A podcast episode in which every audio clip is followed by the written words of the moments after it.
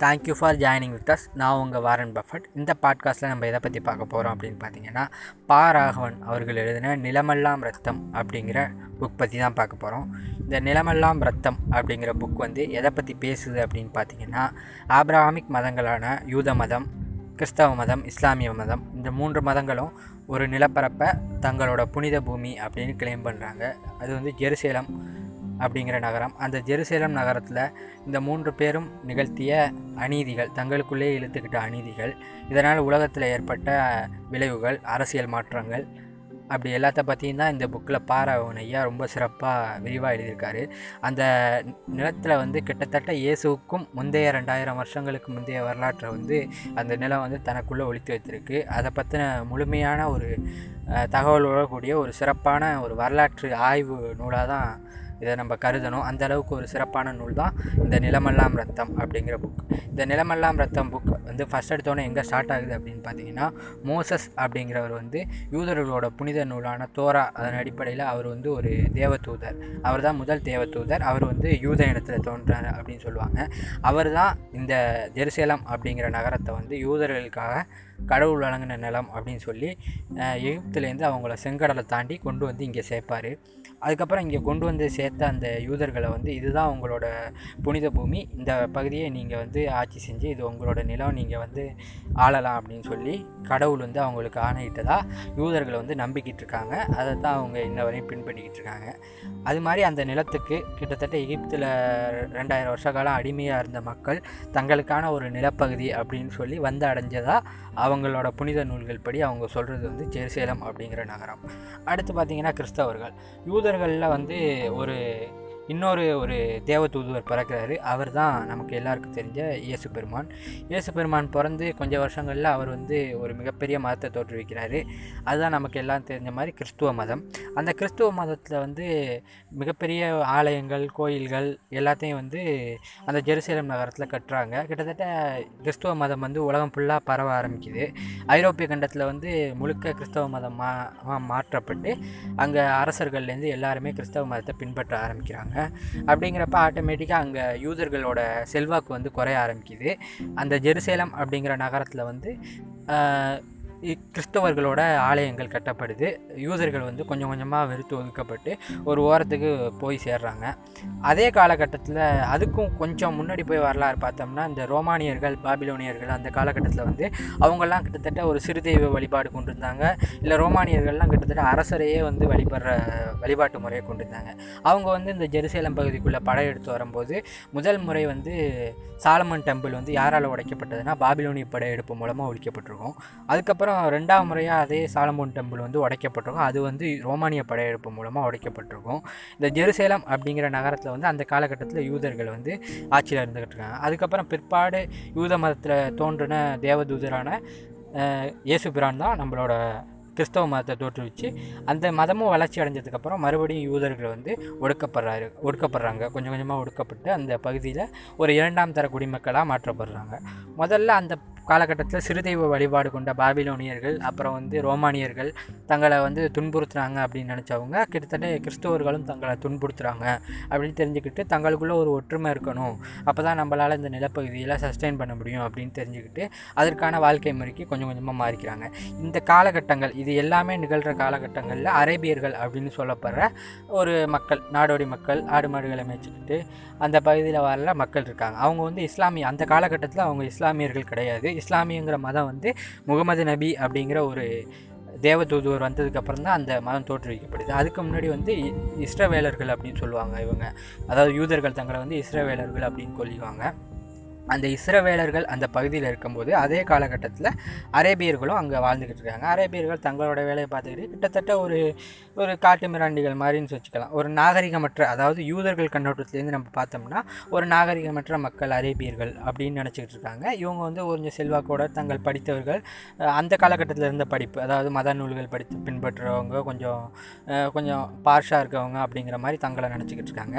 அந்த காலகட்டத்தில் கொஞ்சம் காலகட்டம் கழித்து முகமது நபி அப்படிங்கிற இத இறை தூதர் வந்து அந்த அரேபியர்கள்ட்டேருந்து தோன்றுறாரு. அதை வந்து யூதர்களால் ஏற்றுக்க முடியலை. தங்களோட இனத்தில் தான் வந்து கொஞ்சம் வளர்ச்சி அடைஞ்ச இனம் நாங்கள் வந்து கொஞ்சம் பெரிய க பண்பாடு கொண்டவங்க. எங்கள்கிட்ட தான் மதங்க பெரிய பெரிய மத குருக்கள்லாம் தோன்றுவாங்க. இவர் வந்து போலி அப்படின்னு சொல்லி ஒதுக்குறாங்க. அதுக்கப்புறம் மிகப்பெரிய வளர்ச்சி அடைஞ்சு இஸ்லாமிய மதம் வந்து அந்த பகுதியில் வளர்ச்சி அடையுது. அந்த காலகட்டத்தில் வந்து யூதர்கள் கொஞ்சம் கொஞ்சமாக யூதர்கள் அந்த காலகட்டத்தில் ரொம்ப போராடி அங்கே இருந்துட்டு அந்த சிலுவை போர்கள் அந்த காலகட்டத்தில எல்லாம் இஸ்லாமியர்களும் கிறிஸ்தவர்களும் ரெண்டு பேரும் போட்டுக்கிட்ட சண்டையில் இடையில மாட்டி சிக்கி சின்னாபின்னமாக ஆகக்கூடாது அப்படிங்கிறதுனால கொஞ்சம் கொஞ்சமாக அந்த மதத்துலேருந்து அந்த மதத்தில் இருந்த யூதர்கள் எல்லாமே கொஞ்சம் கொஞ்சமாக ஐரோப்பிய நாடுகளுக்கும் அண்டை நாடுகளுக்கும் தஞ்சம் அடைஞ்சு அங்கே வாழ ஆரம்பிக்கிறாங்க. இதே காலகட்டத்தில் யூதர்களுக்கும் இஸ்லாமியர்களுக்குமான சண்டை அப்படிங்கிறது ஒன்றுமே கிடையாது. ஏன்னா யூதர்கள் வந்து கொஞ்சம் சிறுபான்மையராக இருந்தாங்க அப்படின்னு தான் சொல்லணும். ஏன்னா யூத மதம் அப்படிங்கிறதுக்கு வந்து டைரெக்டாக ஒருத்தர் வந்து மதம் மாற முடியாது. அவர் வந்து பிறப்புலேயே இருக்கணும். நம்ம ஊரில் இருக்க இந்த ஐயர்வாள் இருக்காங்கல்ல அது மாதிரியான ஒரு பிரிவு தான் அது அப்படின்னு சொல்லணும். அவங்க வந்து பிறப்புலேயே அது மாதிரி யூதராக பிறந்தால் தான் பிறக்க முடியும் அப்படிங்கிற மாதிரியான ஒரு காலகட்டம் அப்போ இருந்துச்சு. அதனால் வந்து யாரும் யூத மதத்துக்கு மதம் மாற முடியலை. அவங்க வந்து ஒரு சிறு பிரிவின மக்களாகவே கொஞ்சம் பேராகவே இருந்தாங்க. ஆனால் இஸ்லாமியர்கள் அப்படிங்கிறவங்க வந்து ரொம்ப பெருக ஆரம்பித்தாங்க ஆப்பிரிக்க நாடுகள்லையாக இருக்கட்டும் இல்லை அந்த பகுதிக்கு அந்த அதே ஜெருசேலம் அப்படிங்கிற பகுதியில் வந்து அரேபியர்கள் எல்லாருமே இந்த இஸ்லாத்தை ஏற்று இஸ்லாமிய மதத்துக்கு மாறினாங்க. அதே காலகட்டத்தில் ஐரோப்பிய நாட்டில் இருந்த கிறிஸ்தவர்களும் தங்களோட வளர்ச்சியை வந்து மிகப்பெரிய அளவில் போயிருந்தாங்க. ஐரோப்பியாவில் இருந்த சர்ச்சுகளை சேர்ந்த மத குருக்கள் அதாவது கிறிஸ்துவ பாதிரியார்கள் வந்து இந்த சிலுவை போர் அப்படிங்கிறத ஒன்று வந்து தோற்றுவிக்கிறாங்க தோற்றுவிச்சு அந்த ஜெருசேலம் அப்படிங்கிற புனித பூமியை தாங்க பிடிக்கணும் அப்படின்னு சொல்லி படையெடுத்து வர்றாங்க. படையெடுத்து வர்றப்ப இஸ்லாமிய மதத்தை சார்ந்தவங்க அதாவது முகமது நபிக்கு அப்புறமா இஸ்லாமிய நாடுகள் எல்லாமே ஒரே ஆளுகைக்கு கீழ் தான் இருந்துச்சு அப்படின்னு சொல்லலாம். ஆனால் அங்கங்கே ராஜாக்கள் இருப்பாங்க. இருந்தாலும் அவங்க வந்து ஒரு ஒற்றுமையாக செயல்பட்டாங்க. அதான் இஸ்லாமிய உம்மத்து அப்படின்னு சொல்லுவாங்க. அப்படி ஆட்சி செஞ்சவங்களுக்கும் இடையில மிகப்பெரிய சிலுவை போர் நடக்குது. ரெண்டு பேரும் பெ- பெரிய போரில் வெட்டிக்கிறாங்க செத்துடுறாங்க இந்த காலகட்டத்தில எல்லாம் யூதர்கள் வந்து அந்த நிலப்பகுதியை விட்டு விலகி தங்களுக்கு ஒன்று நல்ல வாழ்க்கையை தேடி அந்த இடத்தை விட்டு போயிடுறாங்க. அதுக்கப்புறம் கொஞ்சம் காலகட்டம் கழித்து ஹிட்லர் என்ட்ரி ஆகிறாரு. ஹிட்லர் என்ட்ரி ஆகி ஜெர்மனியில் வந்து எங்களுக்கான உரிமைகளையோ எங்களுக்கான பணத்தையோ எங்களுக்கான அரசு வேலைகளையோ வந்து யூதர்கள் வந்து பறிச்சுக்கிட்டாங்க அப்படின்னு சொல்லி யூதர்களை வந்து அடித்து ஒடுக்கி இரண்டாம் தர குடிமக்களாக நடத்தி அவங்களோட வாழ்க்கையை கே- கேள்விக்குறியாக்கி அதாவது ஜெர்மனியில் அவங்க வாழவே முடியாது அப்படிங்கிற சூழலை உருவாக்கி அவங்கள வந்து எல்லாரையும் கொலை பண்ணக்கூடிய ஒரு மனுஷராக ஒரு அரக்கராக அவர் வந்து யூதர்கள் கண் முன்னாடி தெரிய ஆரம்பிக்கிறாங்க. அப்போ அந்த காலகட்டத்தில் முடிஞ்ச அளவு ஐரோப்பிய நாடுகளில் இருந்த யூதர்கள் வந்து தப்பிச்சு வேறு நாடுகளுக்கு தப்பிக்க ஆரம்பிக்கிறாங்க. அப்படி தப்பிக்க அவர்களை தான் வந்து கொண்டுட்டார் ஹிட்லர் அப்படின்னு சொல்லலாம். கிட்டத்தட்ட அவர் கொன்னதே ரெண்டு கோடி பேர் அப்படின்னு சொல்கிறாங்க மனிதர்களை வந்து அவர் கொண்டிருக்காரு அப்படின்னு.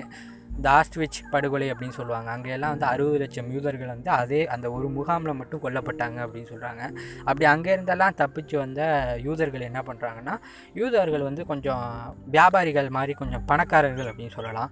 அவங்க வந்து கொஞ்சம் கொஞ்சமாக அரேபியர்கள் அந்த பகுதியில் அதாவது இந்த சிலுவை போர் நடந்த காலகட்டம் மிகப்பெரிய துன்பங்கள் நடந்த காலகட்டம் அந்த காலகட்டத்திலலாம் அந்த அரேபிய பாலைவனத்தில் இருந்த இஸ்லாமியர்கள் அரே ஃபஸ்ட்டு அரேபியர்கள் அவர்கள் அதுக்கப்புறம் மதம் தோன்றதுக்கு அப்புறம் இஸ்லாமியர்கள். அவங்க வந்து அந்த நிலப்ப நிலப்பகுதியிலே வாழ்கிறாங்க அவங்க வந்து கொஞ்சம் கொஞ்சமாக இந்த யூதர்கள் வந்து இங்கே குடியேற ஆரம்பிக்கிறாங்க. இஸ்லாமியர்கள் அதாவது அங்கேருந்து அரேபியர்கள் கொஞ்சம் வறுமையாக இருக்க போகவும் தங்களோட நிலங்களை எல்லாம் அவங்க கேட்குற ரேட்டுக்கு விற்க ஆரம்பிக்கிறாங்க. தரிசு நிலம் தானே விற்கலாம் அப்படின்னு சொல்லி விற்க ஆரம்பிக்கிறாங்க. யூத நில வங்கி அப்படின்னு சொல்லுவாங்க. அதாவது அந்த வங்கிக்கு வந்து பணம் வந்து மிகப்பெரிய யூத பணக்காரர்கள்ட்டேருந்து இருக்கும். அவங்க வந்து முடிஞ்ச அளவு நிலத்தை வந்து அந்த ஜெருசலம் பகுதியில் வாங்கி அந்த பாலஸ்தீன் அப்படிங்கிற நாட்டில் தங்களுக்கான ஒரு சின்ன நாட்டை உருவாக்கிக்கணும் அப்படிங்கிற ஒரு குறிக்கோளோட வேலை செய்ய ஆரம்பிக்கிறாங்க. இது தெரியாத நம்மளோட இஸ்லாமியர்கள் வந்து விற்க ஆரம்பிக்கிறாங்க நிலத்தை வந்து. நிலத்தை விற்க ஆரம்பித்தோன்னே கொஞ்சம் கொஞ்சமாக வாங்கி தங்களுக்கான ஒரு கிட்டத்தட்ட ஒரு நிலப்பரப்பையே அவங்க உருவாக்கி தங்களோட மக்களை வந்து அதில் குடியேற்றி அவங்க வந்து தங்களை ஒரு பெரும்பான்மையினர் மாதிரி அந்த இடத்துல சித்தரிக்க ஆரம்பிக்கிறாங்க. இது வந்து தன்னோட நிலப்பரப்பு வந்து இன்னொருத்தராக கைப்பற்றப்படுது அப்படிங்கிறத வந்து கொஞ்சம் காலகட்டம் கழிச்சு தான் அரேபியர்கள் அதாவது இப்போ வந்து அரேபியர்களாக இருந்தவங்க இஸ்லாமியராக இருந்தவங்க கிட்டத்தட்ட பலஸ்தீன் மக்கள் அப்படின்னு மட்டும் தனித்து விடப்படுறாங்க அப்படின்னு தான் சொல்லணும். அப்படி பலஸ்தீனியர்கள் வந்து தங்களோட நிலப்பகுதியை வந்து அவங்க வந்து பிடிச்சிட்டாங்க யூதர்கள் அப்படிங்கிற உணர்றதுக்கே ரொம்ப வருஷம் ஆயிடுது அதுக்குள்ளே அவங்க வந்து ஒரு மிக பலம் வாய்ந்த ஒரு மக்களாக அங்கே வந்து அங்கே யூதர்களை மாறிடுறாங்க. இதனால் பாலஸ்தீனை சேர்ந்த தீவிரவாத அமைப்புகள் தோன்றுது. அந்த தீவிரவாத அமைப்புகளோட தலைவராக தான் யாசர் அராஃபத் அப்படிங்கிற ஒரு தலைவர் உருவாகிறாரு.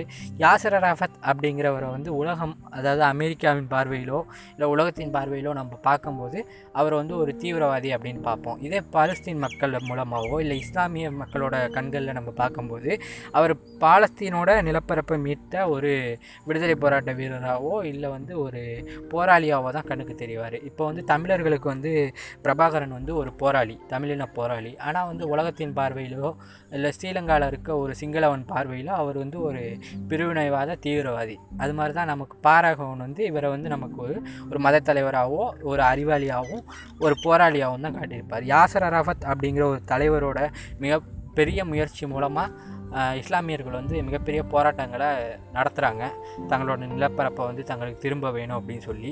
இந்த பலஸ்தீன் அப்படிங்கிற ஒரு நாட்டில் வந்து சிறு பகுதியை ஆக்கிரமித்து தன்னோட நாடு இஸ்ரேல் அப்படிங்கிறத அதை உருவாக்கினவங்க நான் பல நாடுகளோட அங்கீகாரம் பெறாமல் தவிக்கும் போது அதை வந்து அங்கீகரிக்கப்பட்ட ஒரு நாடாகவும் யூதர்களுக்கு அதை வழங்கினது யாருன்னு பார்த்தீங்கன்னா இங்கிலாந்து. இங்கிலாந்து ஏன் அதை வந்து அவங்க வழங்கினாங்க அப்படின்னா ரெண்டாம் உலகப் போர் காலகட்டத்தில் வந்து அந்த நாட்டில் வந்து நிகழ்ந்த மிகப்பெரிய பாதிப்புகளுக்கு இங்கிலாந்து நாடு வந்து சந்திச்சிச்சு. அது யார் மூலமாக சந்திச்சிச்சு அப்படின்னு பார்த்தீங்கன்னா ஹிட்லர் அப்படிங்கிற ஒரு மிகப்பெரிய அரக்கனால் தான் நிகழ்ந்துச்சு. அந்த அரக்கன் மூலமாக நிகழ்ந்த பாதிப்புகளுக்கு கொஞ்சம் கொஞ்சமாக விடை காண்ற பயணத்தில் அவங்க வந்து யூதர்களை இணைச்சிக்கிட்டு யூதர்கள் வந்து ஹிட்லருக்கு எதிராக போராடினாங்க இங்கிலாந்துக்கு ஆதரவாக போராடினாங்க.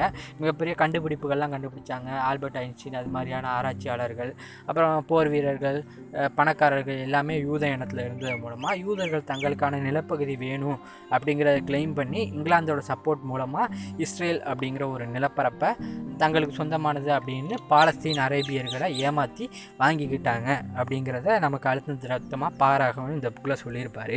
அப்படி வாங்கிக்கிட்ட அந்த யூதர்கள் என்ன பண்ணுறாங்கன்னா கொஞ்சம் கொஞ்சமாக அந்த பகுதியை தன்னோட ஆலயக்குள்ளே கொண்டு வந்து தன்னோட நாடு இந்த பகுதிகளுக்குள்ளே பாலஸ்தீனை சேர்ந்தவங்க வரக்கூடாது அப்படிங்கிற மாதிரியான சட்டம் போடுறாங்க. இப்போ நம்ம பார்த்தோம்னா இஸ்லாமியர்களுக்கு வந்து அங்கே ஒரு புனித பூமி அப்படின்னு அவங்க சொல்கிறதுக்கு என்ன காரணம் அப்படின்னு பார்த்தீங்கன்னா இறைத்தூதர் முகமது நபி மின்னுலகம் போன டோம் ஆஃப் த ராக் அப்படின்னு சொல்லுவாங்க. அந்த கல் வந்து அங்கே தான் இருக்குது அப்புறம் அதே காலகட்டத்தில் முகமது நபி கொஞ்சம் காலம் கழித்து இறந்ததுக்கப்புறம் இஸ்லாமிய உம்மத்தை சேர்ந்த மன்னர்கள் எழுதின கட்டி எழுப்பின மக்சூல் அக்ஸா அப்படின்னு சொல்லுவாங்க. அது வந்து மிகப்பெரிய ஒரு அவங்களோட புனித டெம்பிள். அந்த டெம்பிளும் அது அங்கே தான் இருக்குது அதே மாதிரி கிறிஸ்தவர்களுக்கு பார்த்திங்கன்னா இப்போ நிறைய ஆலயங்கள் இருக்குது அப்புறம் வந்து இயேசுநாதரோட கால் பதிஞ்ச இடம் அவர் வந்து பயணம் பண்ண இடங்கள் அப்படின்னு சொல்லி முக்கியமான இடங்கள் கிறிஸ்தவர்களுக்கு இருக்குது அதனால் அவங்களும் அதை புனித பூமி அப்படின்னு கிளைம் பண்ணுறாங்க யூதர்கள் பார்த்திங்கன்னா அவங்க ஏன் இப்போ அதை புனித பூமி அப்படின்னு சொல்கிறாங்கன்னா தாவித மன்னருக்கு அப்புறம் வந்த சாலமோன் அப்படிங்கிற மன்னர் கட்டின சாலமோன் டெம்பிள் அப்படின்னு சொல்லுவாங்க. Solomon first temple Solomon first வந்து அது தாவிது மன்னரோட ஃபஸ்ட் டெம்பிள் அதுக்கப்புறம் சாலமோன் செகண்ட் டெம்பிள் அந்த டெம்பிளை வந்து திரும்பவும் கட்டணும். அந்த டெம்பிளோட ஒரு சவர் இன்னமும் இருக்குது இது வந்து நாங்கள் வந்து அழுகை சுவர் அப்படின்னு சொல்லுவோம் அப்படின்னு சொல்லி இது தான் எங்களோட புனித பூமி அப்படின்னு சொல்லி இஸ்லாமியர்கள் கிளைம் பண்ணுறாங்க யூதர்கள் கிளைம் பண்ணுறாங்க அப்படி இருக்கும்போது இஸ்லாமியர்களும் மூணு மதத்தை சேர்ந்தவங்களும் அந்த இடத்த கிளைம் பண்ணிக்கிட்டு இருக்கப்ப ஒரு மதத்தை சேர்ந்தவங்களுக்கு மட்டுமே அது வந்து முக்கியமான புனித பூமி அப்படிங்கிற மாதிரி அதை ஒரு வடிவமைச்சு இங்கிலாந்து வந்து அந்த பகுதியை வந்து கொடுத்துட்றாங்க. யாருக்கு? யூதர்களுக்கு கொடுத்துட்றாங்க. யூதர்கள் அந்த நிலப்பகுதியை அடைஞ்சதுக்கப்புறம் கொஞ்சம் கொஞ்சமாக பாலஸ்தீனியர்கள் மேலே தங்களோட வன்மத்தை காட்ட ஆரம்பிக்கிறாங்க. அவங்களுக்கு வந்து ஒரு இரண்டாம் தர குடிமக்களாக அவங்கள மாற்றிட்டு இவங்க அந்த பகுதியை ஆட்சி வராங்க. தங்களோட நிலப்பரப்பில் ஒரு இப்படி மண்ணு கூட தரமாட்டோம். இது மொத்த பாலஸ்தீனும் எங்களோடது அப்படின்னு சொல்லி யாசர் அராஃபத் இஸ்ரேலுக்கு எதிராக போர் கொடுத்துக்கிறாரு இந்த நிகழ்வுகளில் நடந்த மிகப்பெரிய பாதிப்புகள். யாசர் ராஃபத் எப்படி வந்து பாலஸ்தீன் மக்களை ஒருங்கிணைச்சு பலஸ்தீன் அப்படிங்கிற ஒரு நாட்டுக்காக போராடினார் அப்படிங்கிறதையும் அந்த நாட்டை கொஞ்சம் கொஞ்சமாக எப்படி யூதர்கள் அழித்தாங்க அப்படிங்கிறதையும் தங்களுக்கு ஒண்ட இடம் கொடுத்த இஸ்லாமியர்களுக்கு யூதர்கள் செஞ்ச துரோகத்தையும் எல்லாத்தையும் ரொம்ப விரிவாக ரொம்ப அருமையாக பாராகவும் இந்த புக்கில் தொகுத்து எழுதியிருப்பார். இந்த நிலமெல்லாம் ரத்தம் அப்படிங்கிற புக்கு வந்து உங்களுக்கு கிட்டத்தட்ட ஒரு ஹிஸ்ட்ரியோடு சேர்ந்து ஒரு ஆக்ஷன் மூவி பார்த்த மாதிரி தான் இருக்கும். இதில் வந்து விறுவிறுப்புக்கு பஞ்சமே இருக்காது. யாசர் ராஃபத் அப்படிங்கிறவர் என்ட்ரு ஆனதுக்கப்புறம் அந்த தீவிரவாத நடவடிக்கைகள் அதை நம்ம கண்ணோட்டத்துலேருந்து பார்த்தா தீவிரவாத நடவடிக்கைகள் அது இஸ்லாமியர்கள் கண்லையோ இல்லை வந்து அங்கே வாழ்ந்த பலஸ்தீனை சேர்ந்த மக்கள் கண்ணிலே பார்த்தீங்கன்னா போராளி குழுக்களோட விடுதலை நடவடிக்கைகள் அப்படின்னு சொல்லலாம். இஸ்ரேலியரோட க கண்ணோட்டத்தில் பார்த்தா அது வந்து தீவிரவாத நடவடிக்கை. அந்த நடவடிக்கைகள் அப்புறம் வந்து ஒருங்கிணைச்சு மக்கள் மக்களை அவங்க எப்படி போராட்டம் நடத்துனாங்க அந்த போராட்டத்தின் மூலமாக இஸ்ரேல் சந்தித்த பின்விளைவுகள் என்ன அப்படிங்கிறதையும் அப்புறம் சிலுவை போர் காலகட்டத்தில் இஸ்லாமியர் மன்னர்கள் வகுத்த போர் முறைகள் அதுக்கு எதிராக கிறிஸ்டின்ஸ் வந்து அவங்க எப்படி அவங்களோட போர் முறைகள் எல்லாத்தையும் பற்றி கிட்டத்தட்ட நாலாயிரம் வருட இஸ்ரேல் அந்த மண்ணோட வரலாற்றை நீங்கள் தெரிஞ்சுக்கணும்னா நிலமெல்லாம் ரத்தம் அப்படிங்கிற ஒரு அருமையான புத்தகத்தை நீங்கள் படித்து பார்த்து தெரிஞ்சுக்கலாம். ரொம்ப சூப்பரான புக் படித்து பாருங்கள்